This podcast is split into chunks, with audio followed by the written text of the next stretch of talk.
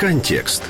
У 2014 році Всесвітня організація з охорони здоров'я уперше розглянула проблему стійкості до протимікробних препаратів, включаючи антибіотики, на глобальному рівні. У звіті організація звернула увагу на стійкість до антибіотиків 7 різних бактерій, які викликають широко поширені і серйозні хвороби, такі як зараження крові, сепсис, діарею, пневмонію та інфекцію сечовивідних шляхів і гонорею.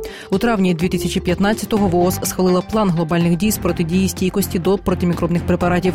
Одна з 5 цілей плану – підвищити інформованість і розуміння стійкості до антибіотиків за допомогою ефективної комунікації, освіти та підготовки. У вересні цього року Управління з контролю за продуктами харчування і лікарськими засобами Сполучених Штатів заборонило продаж антибактеріального мила та гелів для тіла. Згідно з роз'ясненнями, їх складники не рятують від бактерій та небезпечні при регулярному застосуванні. У наукових публікаціях йдеться про те, що регулярне використання мила, що містить триклозан, може призвести до поширення бактерій, що будуть стійкими до ліків.